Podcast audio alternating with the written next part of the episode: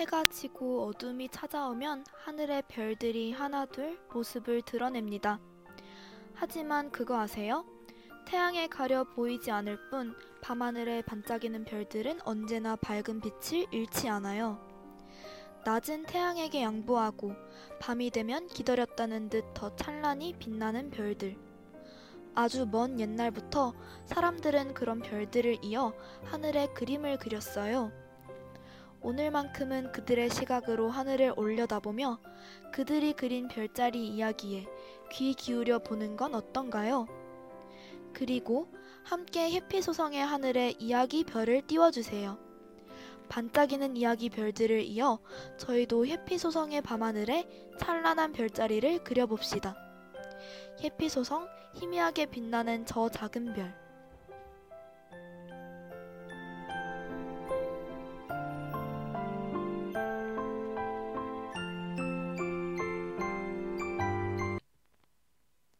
2월 19일에서 3월 20일에 태어나신 분들의 공통점이 뭘까요? 바로 별자리가 물고기 자리라는 것인데요. 오늘 해피 소성의 밤하늘에서는 물고기 자리를 볼 수 있다고 합니다. 본격적으로 방송을 시작하기에 앞서 해피 소성을 어떻게 들을 수 있는지 방송 청취 방법 먼저 안내해 드릴게요. 해피소성은 실시간 듣기의 경우 수요일 저녁 8시 반부터 밤 10시까지 PC와 스마트폰에서 연세 인터넷 라디오 방송국 홈페이지 yirb.연세.ac.kr에 접속하신 후 지금 바로 듣기를 클릭해 주시면 청취하실 수 있습니다. 또 사운드 클라우드와 팟캐스트 그리고 팟빵의 YIRB를 검색하시면 해피소성을 비롯해 다양한 YIRB 방송을 다시 들으실 수 있으니 많은 관심 부탁드립니다. 저작권 문제로 다시 듣기에서 제공하지 못하는 음악의 경우 사운드 클라우드에 선곡표를 올려놓겠습니다. 안심하고 방송할 수 있는 열비 되기 위해 항상 노력하겠습니다. 해피소성 희미하게 빛나는 저 작은 별. 첫 곡으로 적재의 별 보러 가자 듣고 올게요.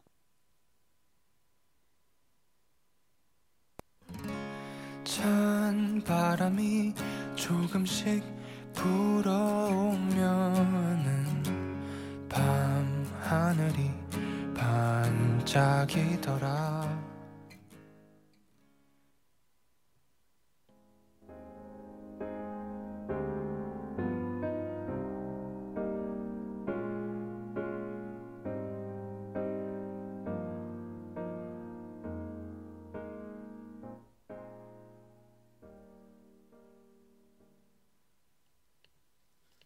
안녕하세요. DJ 해피입니다. 첫 곡으로 별 보러 가자 듣고 왔는데요. 요즘 날씨도 너무 좋고 시험도 이제 막 끝나서 그런가 그냥 미세먼지 하나 없는 시골에 선선하고 시원한 밤 공기를 마시면서 들판에 딱 누워서 별을 하염없이 바라보고 싶은 그런 생각이 문득 들더라고요. 제가 바라는 그 장면의 분위기를 이 곡이 가장 잘 표현하는 게 아닐까 싶어서 첫 곡으로 들고 왔는데 어떠신가요? 그럼 저희도 오늘 해피소성의 별을 보러 가봅시다. 해피소성은 별 이야기를 다루는 1부와 별별 이야기를 다루는 2부, 총 2부로 구성되어 있는데요. 1부 별 이야기에서는 물고기 자리는 어쩌다 물고기 자리가 됐는지와 재미로 보는 물고기 자리의 특징, 그리고 별자리 운세를 준비했습니다. 2부 별별 이야기에서는 청취자분들께서 보내주신 별별 사연과 그리고 있을 수도 없을 수도 있는 별별 부록이 준비되어 있는데요. 별별 부록이 있다면 우주에 관한 별별 이야기를 들려드릴 예정이니까요. 놓치지 말고 들어주세요. 그럼 본격적으로 시작해 볼게요. 1부 별 이야기 물고기 자리는 가을철 남쪽 하늘에서 볼 수 있는 별자리인데요. 커다란 V자 형태이며 V의 오른쪽이 더 길게 뻗어 있는 모양입니다. 여러분, 혹시 물고기 자리 보신 적 아마 많이들 없으실 것 같은데요. 물고기 자리는 별자리로서는 큰 편이지만 밝은 별은 아니기 때문입니다. 가장 밝은 별도 4등성이기 때문에 별자리를 육안으로 구분하기엔 상당히 어렵다고 합니다. 어, 댓글이 좀 올라와 있는데요. 한번 읽어볼게요. 키드님께서 우와 해주셨고 승혜야 코딱지 좀 그만 파님께서 승혜야 해주셨어요. 제 이름을 불러주시는데 닉네임은 좀 음, 그렇네요. 키드님께서 선곡 센스 미쳤어요. 아, 감사합니다. 제가 이 방송을 기획할 때부터 별 보러 가자라는 노래는 꼭 틀고 싶다고 생각을 했었거든요. 그래서 노래를 준비해 봤는데 센스 미쳤다고 생각하신다니 너무 감사합니다. 말, 마포구 일장뜨리님께서 아, 그렇군요 해주셨어요. 아, 근데 오늘 댓글 다시는 분들께서 되게 물결을 좋아하시는 분들이 오신 것 같은데, 코딱지님께서 또 크크크크크크크 해주셨어요. 아마 위에 계신 분이랑 이름이 조금 비슷한데 동일 인물이 아닐까 살짝 생각을 해봅니다. 아무튼 어, 우리 물고기 자리 이야기 하고 있었잖아요. 마저 마저 할게요. 아무튼 우리나라에서는 이 별자리를 물고기 자리라고 부르잖아요. 그런데 이 물고기 자리의 학명인 피시스는 물고기의 복수 형태라고 합니다. 그 이유는 별자리가 하나의 끈에 두 개의 물고기가 연결되어 있는 모습으로 그려지기 때문인데요. 고대 바빌로니아에서는 끈으로 이어진 인어와 물고기가 된 제비로 그려지기도 했다는데 그래서 그런지 중국에서는 이러한 물고기 자리를 쌍어궁이라고 부른다고 하네요. 그렇다면 이 물고기 자리는 어쩌다 물고기 자리가 되었을까요? 제가 라디오 방송 대본을 준비하면서 가장 좋아하는 부분이기도 한데요. 물고기 자리의 유래에 대한 이야기를 들려드리겠습니다. 여신 가시, 가이아 아시나요, 혹시 여러분? 그리스 로마 신화를 많이 보신 분이면 아실 법도 한데요. 여신 가이아가 올림푸스의 신들에게 복수를 다짐하고 타르타로스와 막, 낳은 막내가 바로 티폰이라는 괴물입니다. 모든 신들이 나일강에서 재미있게 연애를 즐기고 있던 날이었어요. 올림푸스의 신들에게 복수를 다짐하, 다짐했던 가이아니, 가이아이니까 당연히 신들이 재밌어 하는 소리가 거슬렸겠죠? 머푸구 일정뜨리님께서 전 개자리입니다. 아, 개자리이시군요. 저는 사수자리예요. 그리고 아프로디테밖에 모르는디라고 하시네요. 아, 맞아요. 아프로디테밖에 모르실 수도 있죠. 아프로디테 이야기도 제가 조금 있다가 준비를 해가지고 아, 바로 이 이야기 아프로디테 여신이 등장하거든요. 그래서 들어주시면 좋을 것 같아요. 그리고 호딱지님께서 동일 인물인데 승혜가 코딱지 파는 거 알려지면 부끄러울까봐 바꿨어요. 라고 하셨네요. 부끄러워하지 않는 게 그 사실이 아니니까 괜찮습니다. 저는. 아무튼 가이아가 신들이 재미있어 하는 소리가 거슬려서 자신이 낳은 괴물인 티폰을 강가로 보냈어요. 괴물 티폰이 강가를 습격하게 된 것입니다.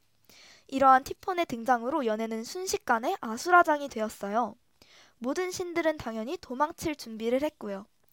미의 여신 아프로디테와 그의 아들 에로스 역시 최대한 빨리 위험에서 벗어나기 위해 물고기로 변해서 강가에 뛰어들었습니다. 둘은 서로 떨어지지 않기 위해서 끈으로 서로의 꼬리를 묶었고 이 모습을 본따 물고기 자리가 만들어졌다고 합니다. 그리고 이 도망치는 과정에서 또 하나의 별자리가 만들어졌는데요. 그의 주인공은 바로 염소자리입니다. 하지만 염소자리의 이야기는 오늘이 아닌 다음에 들려드릴 예정이니까요. 쭉 해피소성 재밌게 들어주세요. 머프구 일장뜨리님께서 경청할게요 하셨는데 경청하셨나요? 아프로디테가 이 이야기에 마침 등장을 해서 반가워하셨을 것 같습니다. 여러분들께서도 무언가에 쫓겨서 도망쳐 보신 적 있으신가요? 아프로디테와 에로스가 티폰에게 쫓겨서 도망간 것처럼 말이에요. 저는 강아지에게 쫓겨서 도망쳐 본 적이 있는데요. 어, 원래는 강아지를 굉장히 좋아했는데 어렸을 때 강아지에게 쫓긴 이후로 강아지를 무서워하게 되었어요. 강아지는 놀아달라는 의미로 헥헥대면서 따라오는 거잖아요. 근데 저는 어렸을 때 그게 놀아달라는 의미인 줄 몰랐어요. 그래서 엄청 조그마한 강아지였는데 제가 걸으면 걸어서 따라오고 뛰면 뛰어서 따라오는 거예요, 강아지가.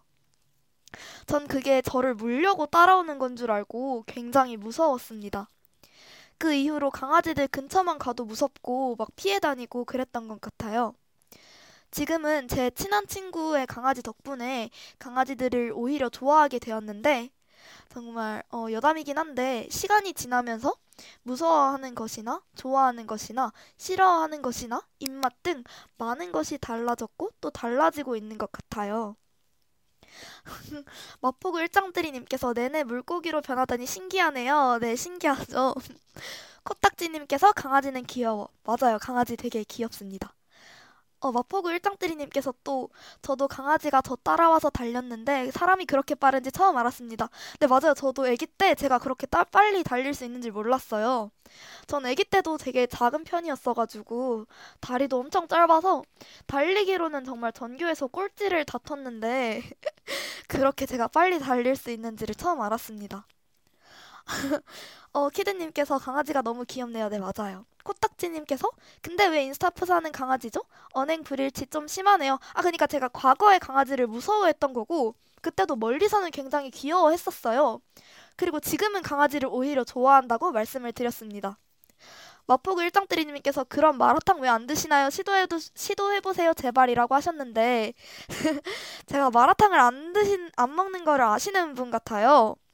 근데 마라탕을 제가 고2 때 처음 먹고 안 먹어봤는데 되게 그 강렬한 향신료 맛이 저는 좀 호불호가 많이 갈리잖아요. 저는 불호로 느껴지더라고요. 근데 기회가 된다면 마라탕을 한번 먹고 싶습니다. 왜냐면 제가 처음 먹었던 집이 맛없는 집으로 유명하다는 그런 말을 들어가지고요.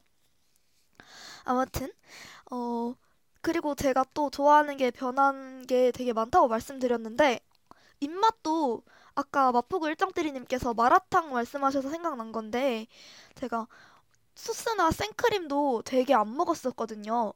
뭐 지금도 그렇게 많은 것을 그다지 좋아하는 편은 아닌데 적당히 있으면 그게 그렇게 맛있을 수가 없더라고요. 전 어렸을 때 편식을 굉장히 많이 했었어서 생크림 빵이 있잖아요. 그러면 빵에 있는 생크림은 다 짜서 빼먹고 소보로빵 겉에 빵 부스러기 빵 부스러기는 다 떼먹고 뭐 콜팝에 소스도 다 빼고 먹고 그랬던 것 같아요. 또 닭발이나 곱창, 연어는 제가 싫어했던 건 아닌데 딱히 도전하고 싶지는 않았어서 안 먹었었거든요. 그런데 지금은 아주 환장합니다. 그래도 제가 현재 좋아하고 있는 모든 것들은 계속해서 좋아하고 싶을 만큼 좋아합니다. 제가 이 봉, 방송을 준비하면서 어떤 노래를 틀어드릴까 고민하면서 막 찾아봤는데 마침 딱 제목이 물고기 자리인 노래가 있는 거예요. 정말이지 오늘 방송에 안 틀 수가 없잖아요. 그래서 듣고 오겠습니다. 이 안에 물고기 자리.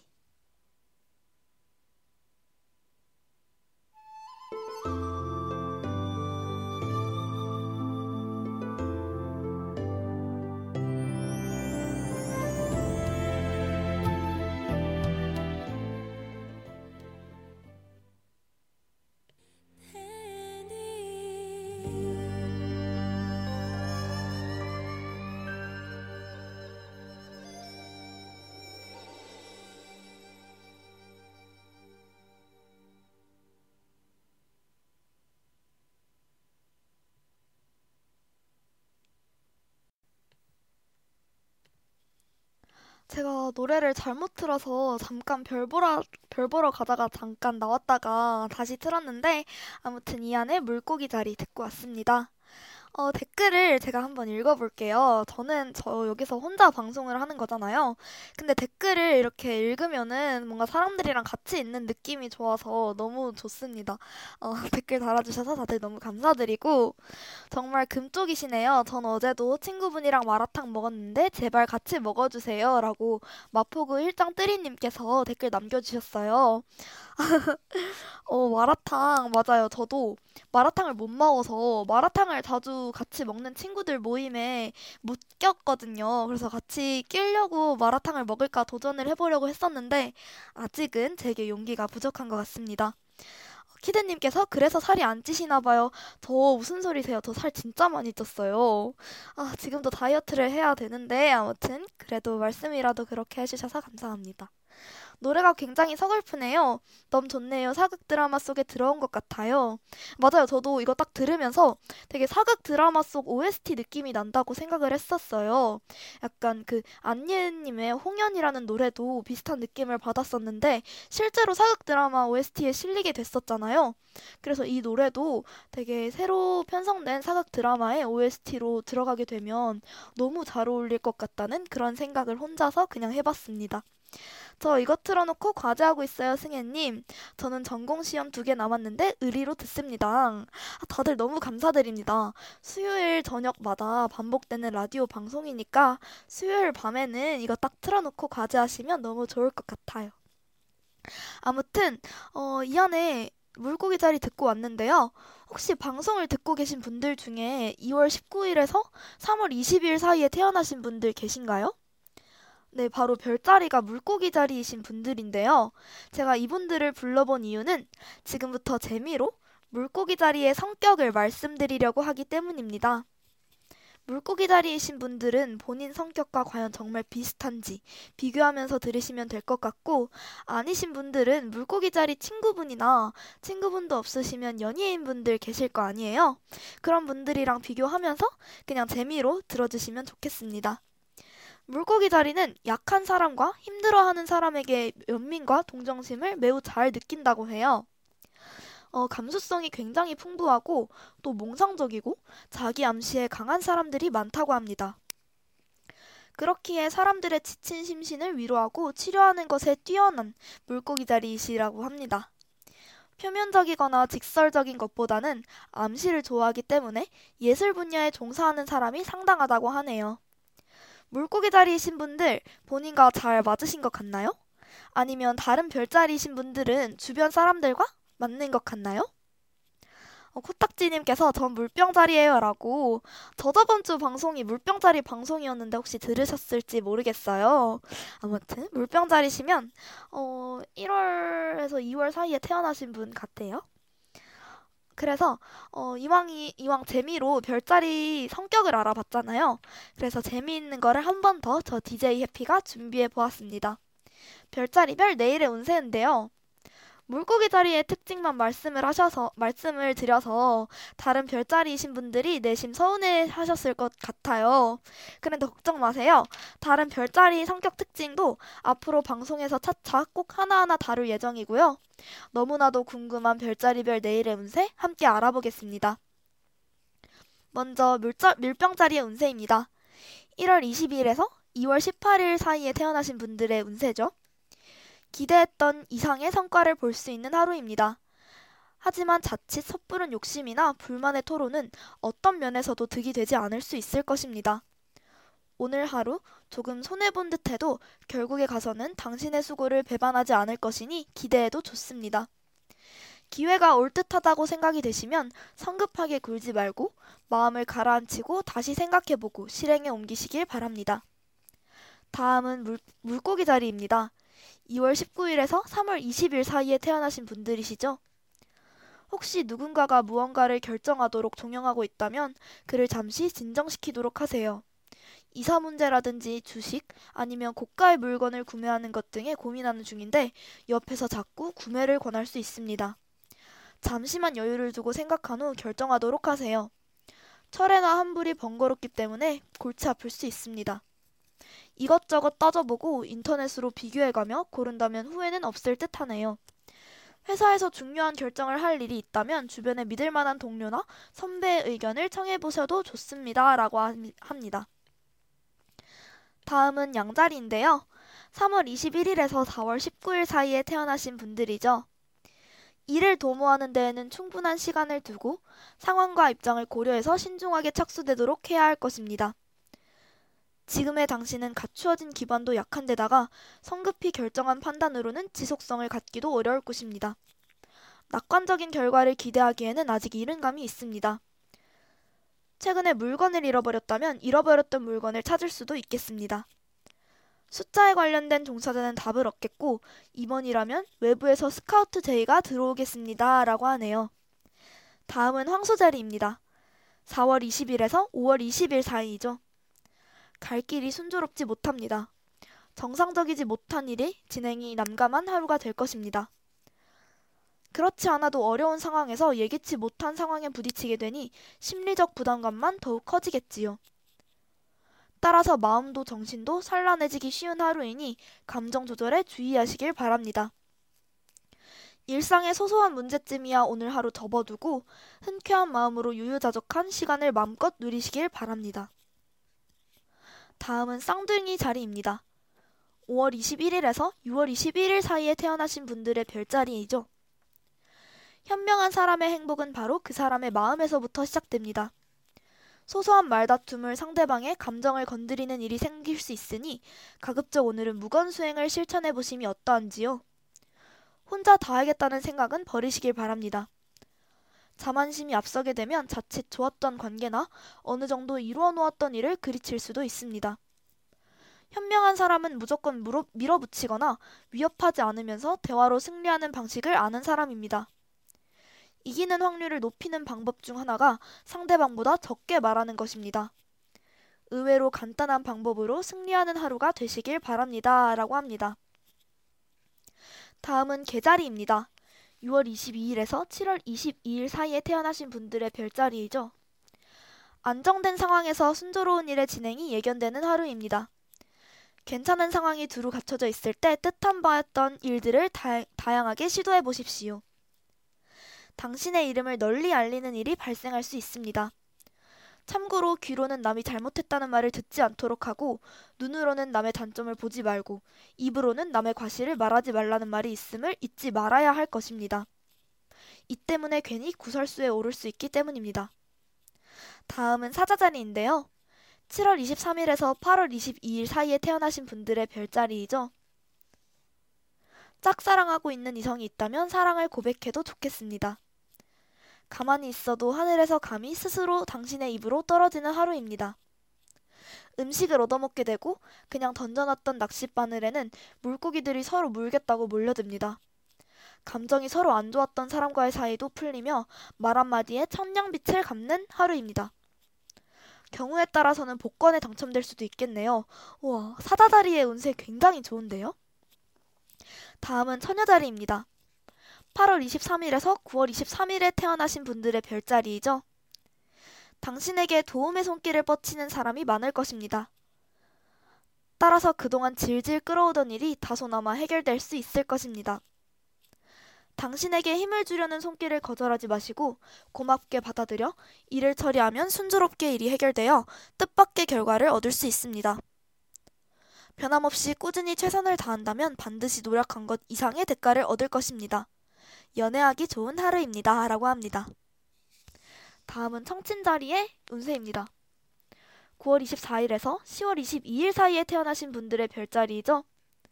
인복이 있는 하루입니다. 처음에는 예기치 않은 일이 발생해서 어찌할 바를 몰라 당황하게 될지도 모르겠지만 큰 걱정은 하지 않아도 좋습니다. 닥친 어려움을 좋은 쪽으로 해결할 수 있는 뜻밖의 도움이 찾아들 것입니다. 덕이 있는 사람의 주변에는 사람들이 따르기 때 마련, 마련입니다. 위풍이 있고 당당하면서 씩씩한 모습을 갖춘 데다가 늘 인자한 성품으로 주변 사람들에게 자상한 배려를 아끼지 않는 당신에게 오늘 어디를 가도 사람이 따를 것입니다. 라고 하네요. 오, 콕딱지님께서 저는 저번에 개인 사정으로 참여하지 못해서 이번에 꼭 들렀어요. 아, 감사합니다. 키데님께서 저 5월에 바쁜 거 어러, 어떻게 알았대요 하시네요. 운세가 실제 상황과 맞으신가 보네요. 마포구 일정뜨니님께서 와, 저 전공시험 망하지는 않을 것 같네요. 계자리 운세 나쁘지 않아서 다행입니다. 라고 하네요. 운세가 좋다니 저도 다행입니다. 코딱지님께서 음질이 너무 좋아요. 승혜님이 제 옆에서 귓속말 하는 것 같네요. 제가 이어폰 마이크를 사용하고 있는데 음질이 좋다니 다행입니다. 천칭 자리까지 한 것 같은데요. 정갈 자리 보겠습니다. 10월 23일에서 11월 22일 태어나신 분들의 별자리입니다. 운명은 견뎌낼 수 없는 시련을 주지는 않습니다. 당신 앞에게도 이 역시 이제까지의 어려움이 끝나며 전화위복의 징후가 나타나게 될 것입니다. 이는 운명의 선물이며 당신의 수고에 답하는 응분의 대가가 있을 것 같습니다. 오늘 어느 상황에서건 최선을 다하는 자세로 노력을 기울이십시오. 반드시 도움의 손길을 기대할 수 있을 것입니다. 혼자 있는 시간을 가져보십시오. 그리고 당신이 가지고 있는 것 중에 굳이 필요 없는 것이 무엇인지 한번 생각해 보시면 좋겠습니다. 라고 합니다. 다음은 사수자리입니다. 11월 23일에서 11월 24일 사이에 태어나신 분들의 별자리인데요. 제 별자리이기도 하니까 운세 읽어볼게요. 뭔가 아쉽고 부족한 것이 있는 하루가 예상됩니다. 늘 풍족한 여건에서만 살 수는 없습니다. 당신이 현명하다면 최소한의 것에 만족하는 가운데 차츰 발전과 성장을 도모해 나갈 것입니다. 모든 일에 욕심을 버리는 마음과 부족할수록 여유 또한 필요하리라 봅니다. 자칫 삶에 대하여 감성적으로 치유될 수도, 치우칠 수도 있는 하루입니다. 하지만 삶이란 당신의 감성으로만 판단할 수 없는 고귀한 것입니다. 삶에 기복이 있다 하여 한탄하고 있는 투덜이가 되지는 마십시오. 라고 합니다. 다음은 염소자리입니다. 12월 25일에서 1월 19일 사이에 태어나신 분들의 별자리이죠. 세상과 단절된 깊은 산 속에 있는 형상입니다. 섣부르게 일을 도모하기보다 자중하면서 훗날을 준비하십시오. 활동적인 하루를 보내기보다 되도록 차분한 마음으로 당신의 일과 처한 상황에 주의를 집중하시길 바랍니다. 차분히 내실을 다지는 시간이 되길 바랍니다. 누구에게도 방해받지 않을 수 있으니 오랜만에 여유로운 시간을 가질 수 있을 것입니다. 이렇게 12별자리의 운세를 모두 알아봤는데요. 운세를 쭉 읽어보면서 느낀 건데, 어, 우리는 긍정적인 부분과 인간관계에 대한 생각을 특히 많이 하는 것 같아요. 무언가 걱정이 되거나 또 기대가 되거나, 그럴 때 그 일이 어떻게 될지가 다들 궁금해서 운세를 보잖아요. 그래서 사람들이 많이 걱정하고 기대하는 부분이 금전적인 부분이랑 인간관계에 대한 내용인 것 같아요. 그래서인지 운세에도 그런 내용이 많은 것 같다는 생각이 문득 들었습니다. 저 역시 마찬가지이고요. 그리고 운세일 뿐이니까요. 좋은 것만 받아들이고 좋지 않은 내용은 깨끗이 잊어버리셨으면 좋겠습니다. 좋은 기억들만 간직한 채 내일을 맞이하시면 좋겠습니다. 제 별자리인 사수자리의 운세에서도 아쉽고 부족한 것이 있는 하루가 예상된다고 했는데요. 아쉽고 부족한 것이 예상된다면 더 채우자는 마음가짐으로 내일을 살면 되지 않을까요? 그렇게 오히려 무언가를 더 얻어가는 내일이 오기를 바라면서 릴보이의 내일이 오면 듣고 1부 별 이야기를 마무리, 마무리해볼까 합니다. 2부 별별 이야기에서는 청취자분들이 직접 작정하신 사연과 신청곡으로 방송이 구성될 예정이니까요. 2부에서 또 만나요. 노래 듣고 오겠습니다.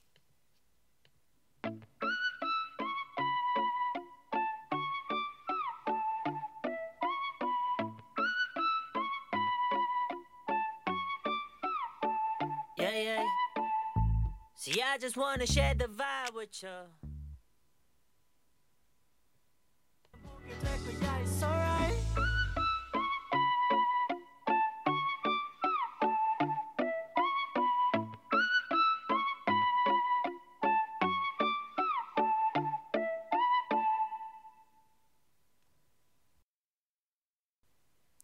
해피소성 희미하게 빛나는 저 작은 별 2부에서도 함께하게 된 저는 DJ 해피입니다. 내일이 오면 듣고 왔는데요. 쇼미 나인 때니까 고3 때 처음 들었던 노래인데 지금 들으며 가사를 곱씹어 보니 느낌이 새롭네요. 무언가 더 말하고 싶은데 꼭꼭 아껴두고 이따 제 이야기를 들려드리려고 합니다. 2부 별별 이야기에서는요, 청취자님들께서 미리 보내주신 별별 사연과 함께할 예정인데요. 그리고 방송 진행 상황에 따라 있을 수도 없을 수도 있는 별별 부록이 준비되어 있습니다. 1부에서 물고기 자리에는 예술성이 뛰어나신 분들이 많다고 말씀드렸죠.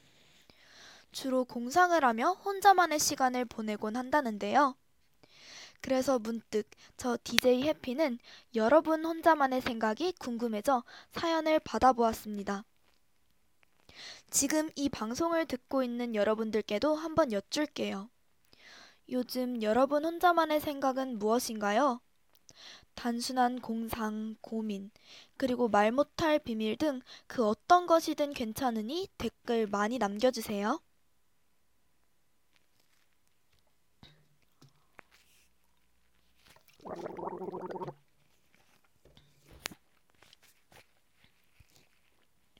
저부터 먼저 말씀드릴게요. 원래 이런 이야기는 스타트가 중요하잖아요? 오늘 제 이야기는 좀 길어질 수도 있을 것 같아요. 대본을 준비하면서 제 생각을 끄집어내 보았는데 그 양이 생각보다 많더라고요. MBTI와도 관련이 있을 것 같은데 흔히 N들이 망상을 많이 하곤 한다잖아요. 그런데 저는 극 S인 사람이거든요. 그래서 그런지 저 혼자만의 생각은 구하리 걱정 그리고 계획에 관한 것들 그런 것 같아요. 망상은 거의 하지 않는 것 같습니다. 앞으로에 대한 걱정 말고 과거에 대한 제 생각은요. 저는 미련이 참 많은 사람인 것 같아요. 특히 과거의 추억이나 과거의 인연의 말이에요. 현재 제가 함께하는 그토록 좋아하는 사람들과의 추억에도 집착하곤 합니다. 흔히 과거 미화라고 하잖아요. 현재에도 저는 그들과 넘치게 행복한데 그땐 그랬었지 하면서 추억의 행복에 더 무게를 두는 것 같아요. 행복한 기억에 대한 미련뿐만이 아니라요. 제 후회도 그 색이 아주 짙은 거 있죠. 그때 왜 그랬을까? 그때 그러지 않았다면 좋았을 텐데 하는 후회. 또 그들은 그때 나한테 왜 그랬을까 하는 원망까지. 후회와 원망이 담긴 과거 기억의 악보에는 되돌이표가 있는 듯 제 회상 속 시간의 흐름은 기묘하더라고요. 시작과 끝이 맞닿아 있는 것처럼 순간에 잠기면 시간의 흐름은 무한히 반복되고 시간의 반복에 갇힌 저는 그 순간을 끊임없이 재생합니다. 다른 사람들이 했던 말과 행동들, 그리고 제가 했던 말과 행동들, 그때 했던 생각들, 그때 느꼈던 감정들까지. 시린 순간과 마모된 감정을 닳고 다를 때까지 끝없이 곱씹어요. 그 이유는 그저 삼키지 못하겠어서라고 할까요? 안 좋은 일을 겪으면 많이들 빨리 잊어버리라고 하던데 저는 그게 잘 안 되더라고요. 그냥 그게 잘 안 돼요. 그렇게 한다고 달라질 건 없고 부정적인 감정만 피어오를 뿐인데도요. 이번 학기에 마음으로 나누는 가족 상담과 대화 연습이라는 UT 세미나 강의를 듣고 있는데요. 거기서 이러한 기억을 잘 다루는 방법을 알려주시더라고요. 상처에 관한 기억은 타입 A와 타입 B로 나뉘는데 타입 A는 현재 해결할 수 있는 나의 능력 안의 일이고 타입 B는 현재 자원으로는 해결 불가능한 과거의 일이라고 해요. 따라서 상처받은 기억을 타입 A와 B로 구분하고 그 구분이 타입 B로 구분될 경우 그 순간에 몰입하지 말고 버려야 한다고 합니다. 그 방법은 상대방을 용서하고 사과함으로써 상대방이 나에게 미안해하도록 만드는 것 역시 타입 B의 일이기 때문에 기대하던 반응이 아니라는 이유로 상처받지 말아야 해요. 부정적인 감정은 중독성이 강해서 끊임없이 화낼 기억이나 슬펐던 기억을 찾게 되는데요. 이렇게 기분 나쁜 토픽을 계속 찾아내고 화난 일을 되새김질하며 화낼 소재를 찾는 것을 토픽 증후군이라고 합니다. 이 수업을 듣는데 제가 토픽 증후군이 아닐까 하는 생각이 딱 들더라고요. 이러한 토픽 증후군을 없애기 위해서는 토픽 증후군에 썼던 에너지를 긍정적 기억을 채우는데 사용해야 합니다. 그래서 저는요, 요즘 부정적인 생각이 들 때마다 반복 재생을 멈추고 긍정적 기억을 찾기 위해 노력하고 있어요. 아까 마모된 감정을 곱씹는 이유는 그저 삼키기 못하겠, 못하겠어라고 말씀드렸잖아요. 삼키지 못하겠어서 그냥 뱉고 행복한 감정만을 삼키려고 합니다. 저와 비슷하신 분들이 계실 것 같아 그분들께도 도움이 될 것 같은 내용이라 가져와 보았습니다. 아무튼 요즘 제 혼자만의 생각을 조금 해보았는데요. 이러한 어, 저의 질문에 청취자, 청취자분들께서도 별별 사연을 보내주셨습니다. 청취자분들의 이야기별이 해피 소성의 밤하늘에 띄워졌는데요. 저랑 함께 반짝이는 이야기별을 하나씩 살펴보면서 반짝이는 이야기별들을 이어 해피 소성의 밤하늘에 찬란한 별자리를 그려봅시다. 제일 첫 번째로 코딱지님의 사연입니다. 코딱지님 아까 댓글에서도 보이셨는데 동일 인물이신 것 같아요. 사연 읽어보겠습니다. 저는 혼자 있을 땐 생각에 깊게 잠기는 것 같아요. 밖에선 밝고 활발하지만 집에서 혼자만의 시간을 가지다 보면 꼬리에 꼬리를 물고 많은 생각들이 들어서 그 생각들에 슬프기도 우울하기도 무섭기도 하고 기쁘기도 신나기도 하는 것 같아요. 갑자기 세상이 멸망하면 어떡하지? 그럼 난? 내 가족들은? 어떡하지? 이러면서 쓸데없는 걱정을 하기도 하고 단순한 문제를 키워서 생각하며 혼자 고민에 빠지기도 하는 것 같아요. 처음엔 이런 저의 부분들이 단점, 나의 문제라고 생각했는데 도움이 될 때도 있더라고요. 그리고 가끔은 이런 시간들이 하루의 생각을 정리하는 시간이 되기도 하고 힐링이 되기도 해서 장점으로 두기로 혼자 결정했답니다. 다들 저랑 비슷하신가요? 아니면 제가 신기하신가요? 오, 코딱지님의 사연 읽고 왔는데요. 앞서 제가 말씀드린 제 생각과 비슷한 생각을 하시는 것 같아요. 저와 비슷한 분이신 것 같다는 생각이 들었는데요. 그런데 갑자기 세상 멸망을 결, 걱정하셨다는 부분에서 MBTI가 N이신 분이 아닐까 하는 그런 추측을 해보았습니다. 저도 밖에서는 굉장히 밝고 활발하다는 말을 많이 듣는데요. 코딱지님처럼 혼자 시간을 가지다 보면 밝고 활발한 시간 생각보다는 부정적이고 어두운 생각에 빠지는 것 같아요. 그래도 처음에는 단점이라고 생각하셨던 부분을 장점으로 두기로 겨, 결정하신 부분이 너무 멋지시고 대단하신 것 같아요. 아직 저는 그런 제 성격을 단점이라고 생각하고 있거든요. 그래서 저도 코딱지님의 말씀을 참고해서 앞으로는 그런 시간들이 하루를 정리하는 순간을 만들어준다고 생각해야겠어요. 좋은 생각 나누어 주셔서 너무 감사하다는 말씀을 드리면서 코딱지님께서 신청해주신 노래 중 카더가든의 나무 듣고 오겠습니다.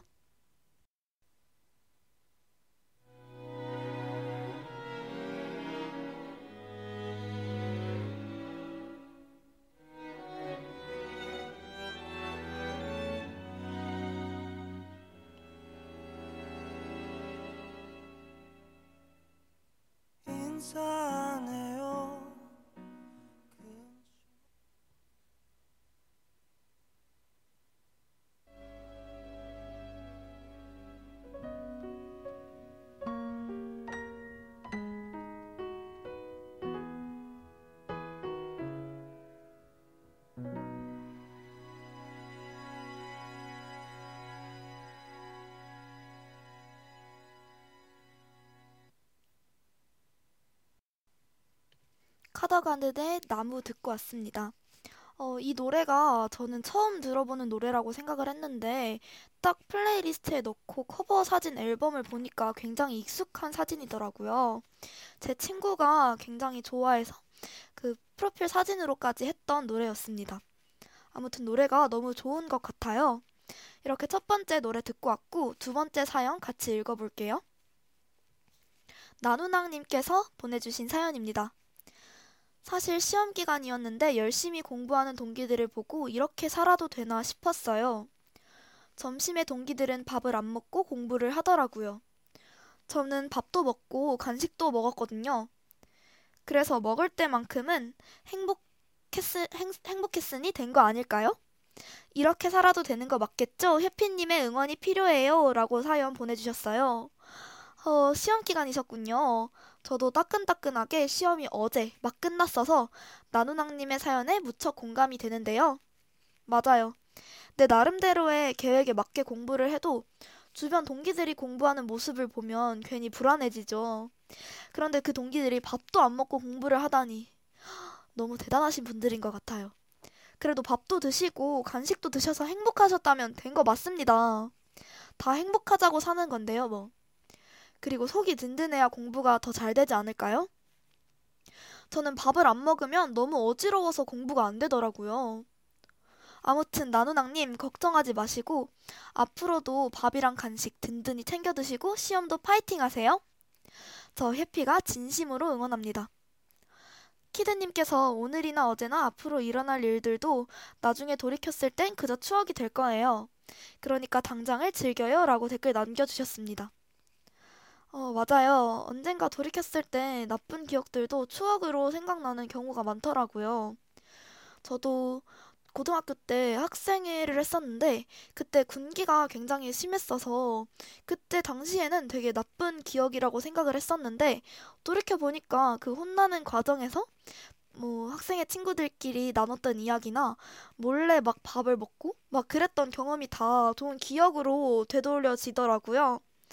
그래서 키드님께서 남겨주신 댓글이 지금 제 상황에도 되게 위로가 되는 것 같습니다.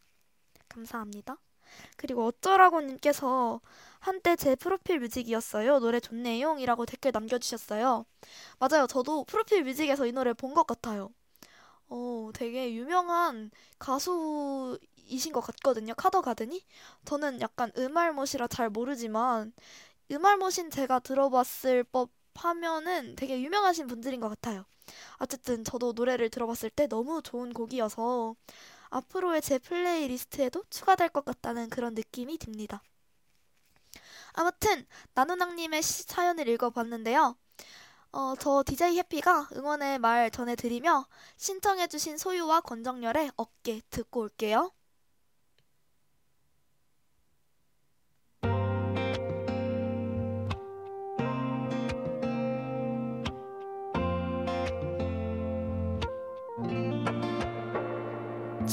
잘 알죠 모든 게내 맘 같지 않을 때.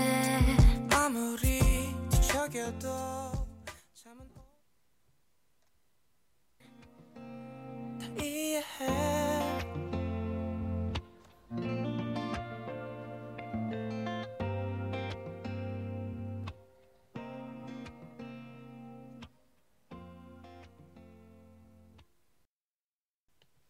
소유와 권정열의 어깨 듣고 왔습니다. 기대도 된다며 쉬어도 된다는 말을 건네주는 노래가 무척이나 위로가 되었던 것 같아요. 무조건적인 위로, 그리고 무조건적인 위, 어, 내 편이 주는 힘은 상당한 것 같습니다. 왜인진 모르겠는데 저는 감정 기복이 심해질 때마다 누군가에게 기대고 싶더라고요. 그럴 때 그냥 아무 말 없이 어깨를 내어주는 사람에게 굉장히 고마움을 느꼈었는데 이 노래가 마치 그 사람의 실제 어깨인 듯한 느낌을 받았어요. 어, 다음은 김군님께서 보내주신 노래, 아, 사연입니다. 침묵 동아리 두 개 MT가 겹쳐요. MT 우선순위를 정해주세요. 하나는 찐친들이랑 만든 동아리고 하나는 다양한 친구들과 새로 친해질 수 있는 기회가 있어요.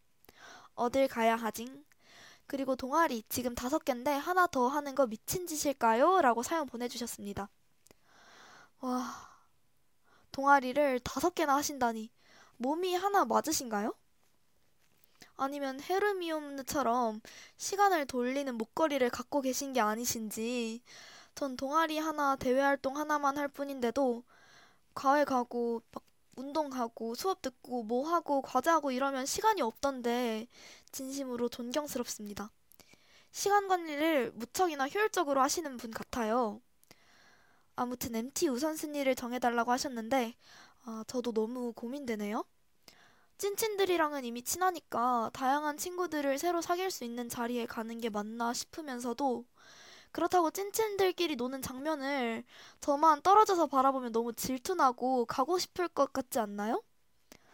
음, 그래도 저는 다양한 친구들을 만날 수 있는 동아리 MT에 갈 것 같아요. 찐친들끼리면 일정을 살짝 조정하거나 아니면 다음에 또 가면 되니까요. 그리고 지금 동아리를 하나 더 하고 싶다고 하셨는데 시간이 되시면 하시고 이도저도 아니게 될 것 같으면 지금 상황에 그냥 만족하는 게 낫지 않을까요? 그래도 뭐가 됐든 시간이 되면 하는 게 좋을 것 같습니다. 저 같으면 하고 싶으면 할 것 같아요. 아무튼 동아리가 다섯 개가 아니라 몸이 다섯 개이신 것 같은 김군님의 사연을 함께 들어보았는데요. 신청해주신 릴러말즈의 두 개였음 해 듣고 오겠습니다. Thank you.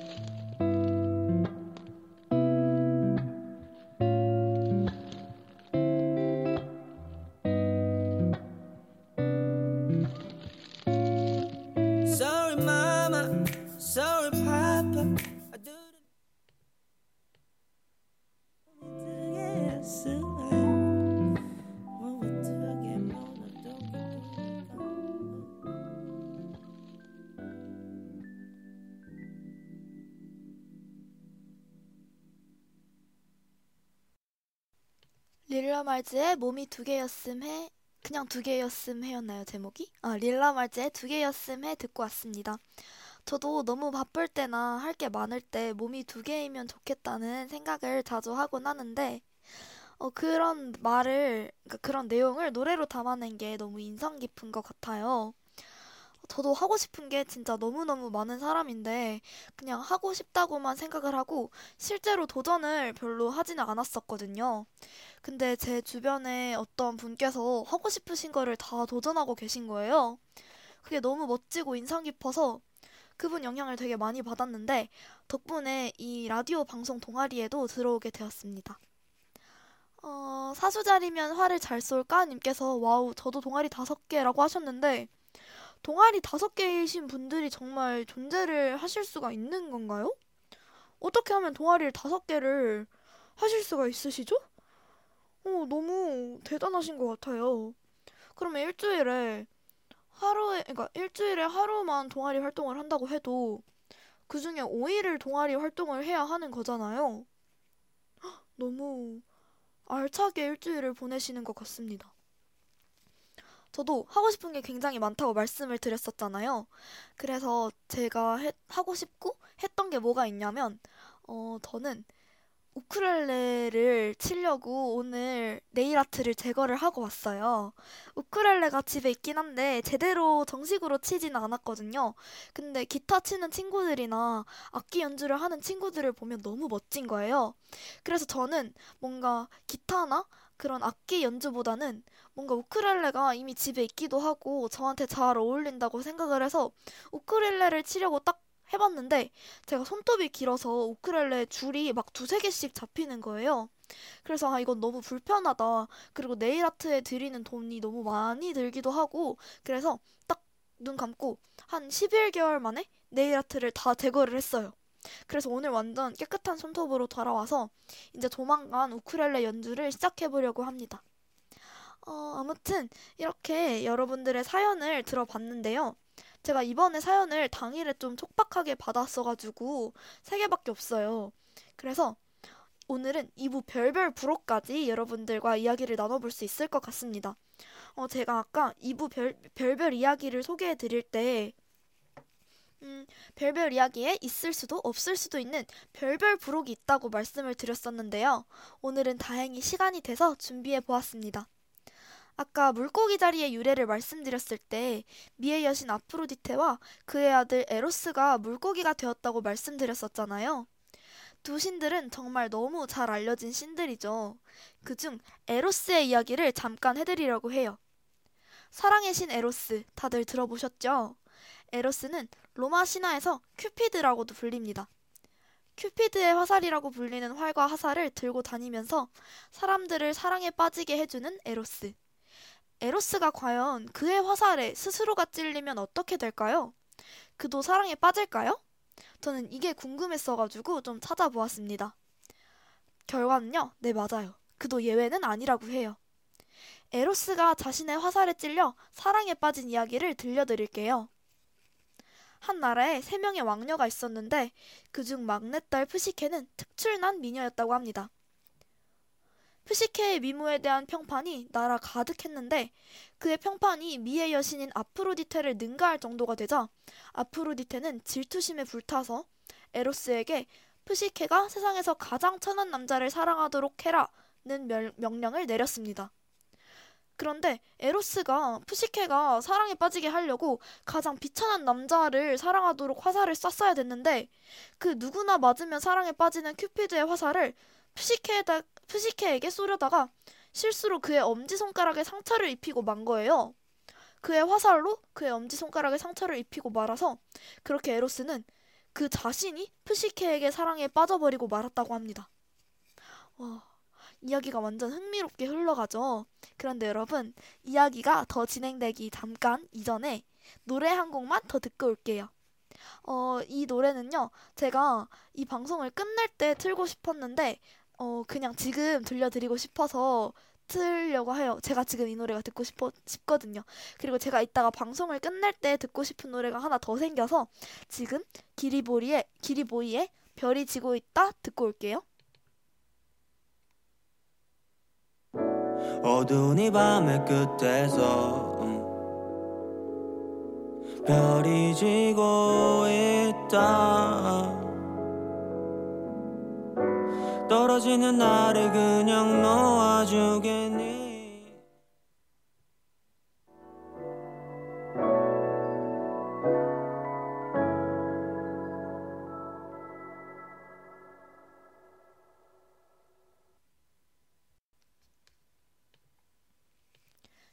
기리보이의 별이 지고 있다 듣고 왔는데요.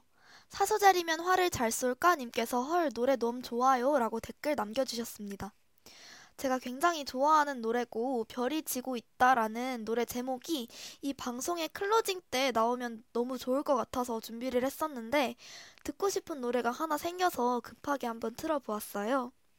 그래서 소개도 너무 우당탕탕한 것 같아서 조금 죄송하다는 말씀 드리고 싶습니다. 아무튼 제가 에로스의 얘기를 하다 말았는데 이어서 할게요. 에로스가 아프로디테의 명령으로 푸시케에게 화살을 쐈어야 했는데 실수로 자기의 엄지손가락에 상처를 입히고 말았잖아요. 그래서 에로스가 푸시케에게 사랑에 빠져버리고 만 다음의 이야기를 해드리려고 합니다. 한편 푸시케는 신탁을 받은 적이 있었는데 그 신탁에 따라서 신부 옷을 입고 산 꼭대기에 홀로 남겨지게 됩니다. 눈을 뜨고 나니 근사하고 장엄한 궁전에 있던 게 아니겠어요? 네, 맞아요. 푸시케에게 빠진 에로스가 푸시케에게 시종들을 보내서 그녀를 극진하게 보살피던 것이었습니다. 아프로디테의 눈초리에서 말이죠.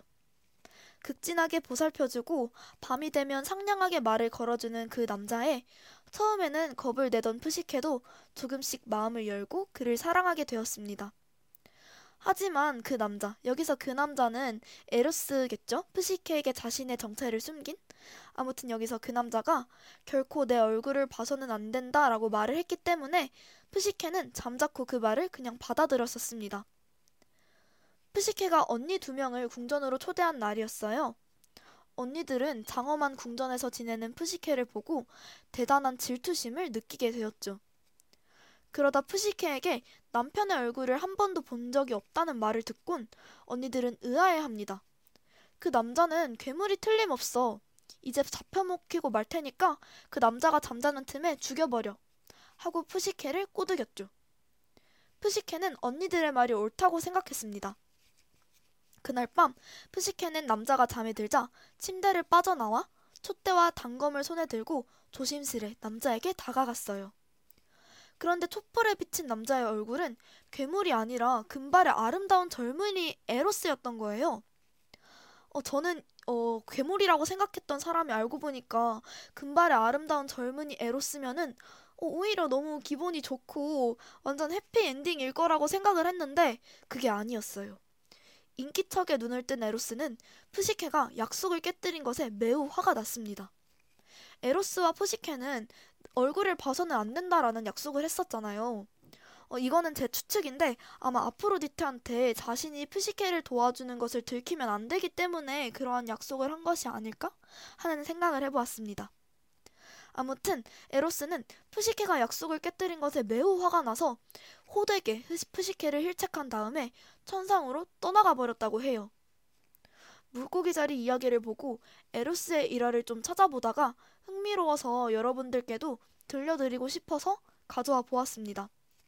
어떤가요, 여러분? 에로스의 이야기 어떻게 느껴지셨나요? 되게 그리스 로마 신화 이야기는 이런 흥미로운 이야기들이 되게 많은 것 같아서 약간 찾을 때마다 너무 어, 재밌고 약간 어렸을 때 치과에서 아니면 피아노 학원에서 보던 그런 그리스 신화 만화책이 새록새록 떠오르는 것 같습니다. 제가 별복, 별별 부록을 오늘 두 가지를 가져왔는데 첫 번째가 이 에로스의 이야기고 두 번째는 우주에 있는 신비로운 이야기 중에 하나를 들고 왔어요. 바로 별똥별이 떨어지는 순간에 대한 이야기인데요. 별똥별이 떨어지는 순간 소원을 빌면 이루어진다는 말이 있죠. 여러분은 별똥별을 본 적이 있으신가요? 저는 별똥별을 보려고 한 적은 있는데 육안으로 약간 구분될 정도로 별똥별을 확연히 본 적은 없는 것 같아요. 그런데 도시의 불빛을 벗어나서 한적한 시골에 가면 밤하늘에서 떨어지는 별똥별을 쉽게 볼 수 있다고 합니다. 춥지 않은 날 10분, 20분만 밤에 하늘을 쳐다보고 있으면 별똥별 하나쯤은 볼 수 있다고 해요. 와, 저도 이 이야기를 보고 바로 시골 밤, 밤하늘로 떠나버리고 싶다는 그런 생각이 들었는데요. 아무튼 근데 이 별똥별은 눈 깜짝할 사이에 나타났다가 사라지니까 정신을 바짝 차리고 관찰해야 한다고 합니다. 물론 어떤 별똥별은 크고 밝아서 몇 초간 보이기도 하지만요. 그런데 이런 별똥별은 이름처럼 별은 아니라고 합니다. 아셨나요, 여러분? 그럼 별똥별의 정체는 과연 무엇일까요? 이러한 별똥별의 정체는 바로 먼지 또는 암석입니다. 우주에서 떠돌던 먼지나 암석이 지구에 끌려 들어와 대기권에서 마찰을 일으키며 불탈 때 보이는 것이 바로 별똥별이죠. 그래서 별똥별은 다음, 다른 말로 유성이라고도 합니다.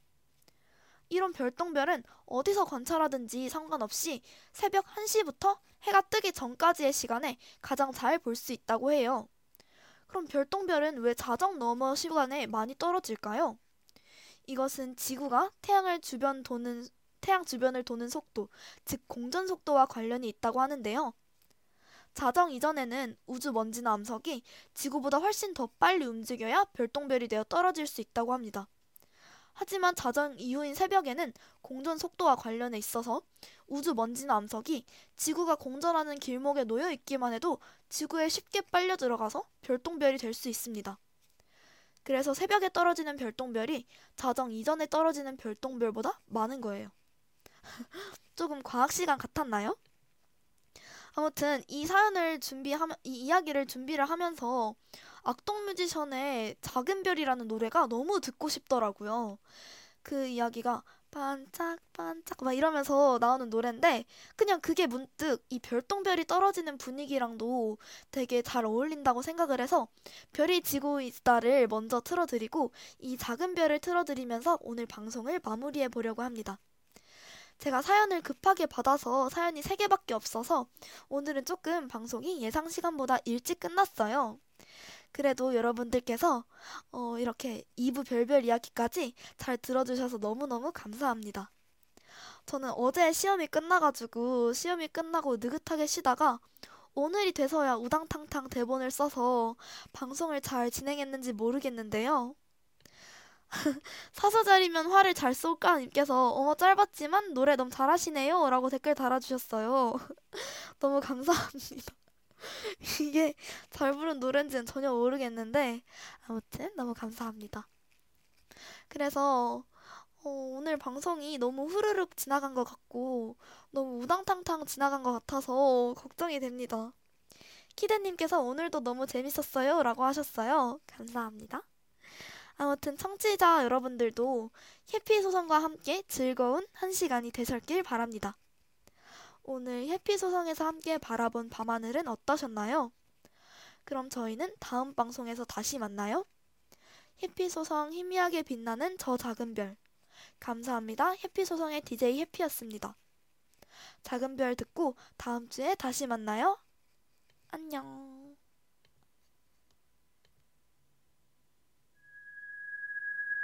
밤중 어딘가 소녀의 기도 소리가 들려오면 그건 작은 별의 잠꼬대일 거야.